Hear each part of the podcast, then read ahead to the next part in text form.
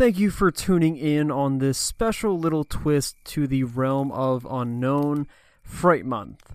Throughout the entire month of October, each day we shall be looking into one location in or around the city of Philadelphia, giving you their history and some of the hauntings associated to these areas.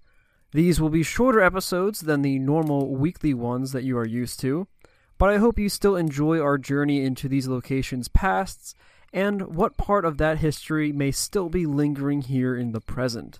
Be sure to check out the Patreon throughout the month for show notes, links, and resources for each location, as well as some special behind the scenes content to celebrate this joyous month of frights. The Powell House, which is located in Philadelphia's Society Hill, is situated in the rich historical district within the city just a short distance away from some major historical sites such as Independence Hall and yesterday's topic being that of the Old City Tavern. The townhouse stands three stories tall and marks the street with a delectable Georgian colonial style. Bundled in with a beautiful little garden area added into the mix, it remains a pleasant touch within the busy city environment.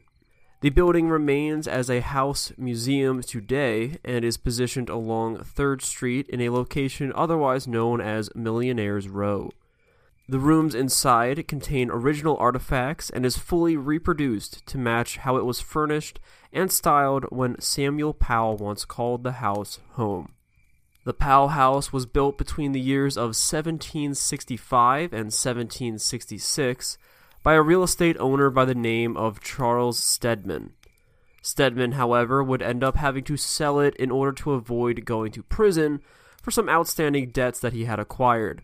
The next owner of the house would be that of William Powell, who purchased the property from Stedman in the year 1769.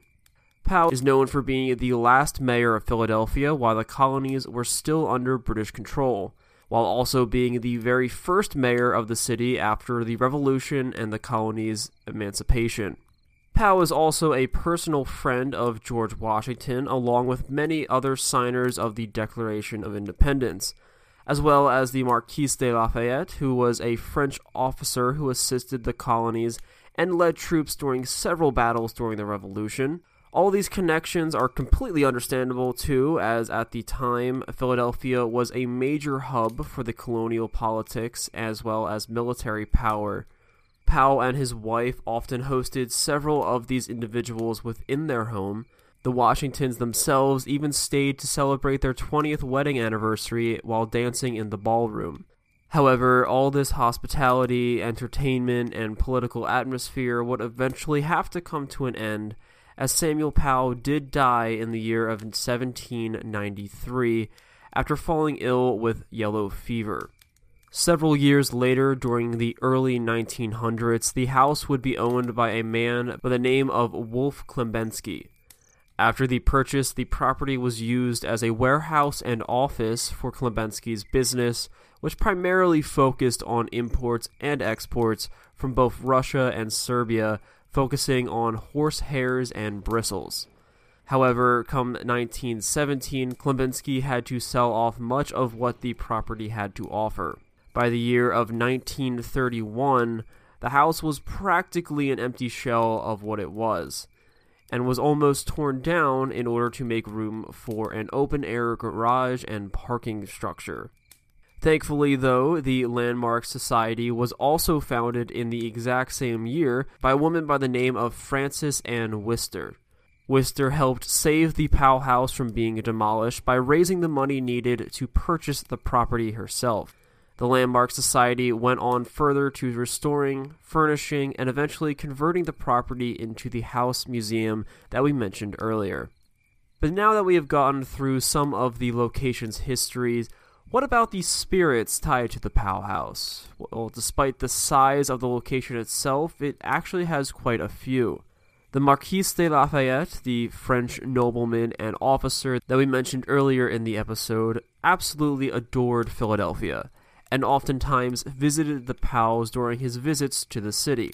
Now, within the home, the figures and apparitions of several colonial soldiers are often reported roaming about throughout the home one in which is believed to be none other than the Marquise. These soldiers are also reported to be seen walking through the front entrance of the Powell House, passing right through the front door with absolute ease. The next major spirit of the location is that is located up on the second floor, where there are reports of an apparition of a young, beautiful woman, reported to be adorned in a beige and lavender dress. She is seen sitting in the withdrawing room located just off of the ballroom. She is also reported to be seen fanning herself, and when she is spotted by someone visiting the location, she simply smiles before fading away into thin air. While on a tour, a man had been using the restrooms up on the second floor, and once he got inside, however, the lights all turned off, and he stood there in almost complete darkness. However, he managed to navigate throughout the hallway by slowly following the wall with his hand. But that is when he felt a very cold wind overcome him. Then a cold hand firmly takes his own and leads him along the hallway to the stairs. Then, in that moment, the lights all turned back on, and for a sudden instant, he saw who had been assisting him throughout the hall a young, beautiful woman who simply smiled to him and quickly faded away. The entity of Benedict Arnold, another general within the Continental Army, has also been sighted moving about throughout the Powell House. It would seem as though there is some unfinished business tied to the location, as otherwise people are unsure as to why he is specifically linked to this house after death. Although there are also reports and rumors his wife Peggy Arnold is also seen within the Powell House, so potentially the couple may wish to stay at this location after death as it brought them so much entertainment and joy during life. As for the rest of the spirits spotted within the Powell House, again, a lot of them have to do with miscellaneous continental soldiers that are spotted roaming about, as well as some more miscellaneous spirits that just sort of seem to hang about on the location long after death. Again, the Powell House was a major location when it came to political and military powers congregating for entertainment, parties, and other social gatherings, so it is not unreasonable to believe that all of these friends and acquaintances are gathering again after death. But that is it for the Powell House, its history, and the ghosts that still seem to haunt its halls long after their deaths. If you enjoyed this topic, be sure to stay tuned through the rest of Fright Month, as we will be looking into several more locations in and around Philadelphia, again, their history and some of the hauntings that are tied to their location. If you want to see a short sneak peek of some of the upcoming topics, be sure to head over to Patreon as there is a short little list posted there to give you a heads up for the first week's topics and the subjects that we will be discussing. If you want to stay up to date on other quick events and short little series that I will be doing for Realm of Unknown, be sure to check us out over on Twitter and Instagram at Realm of Unknown. Or if you have any of your own subjects or topics if you wish for me to discuss, then be sure to send them to me at realmofunknown at gmail.com. I hope you guys enjoyed this topic, and I hope to see you throughout Fright Month as we journey into the realm of unknown.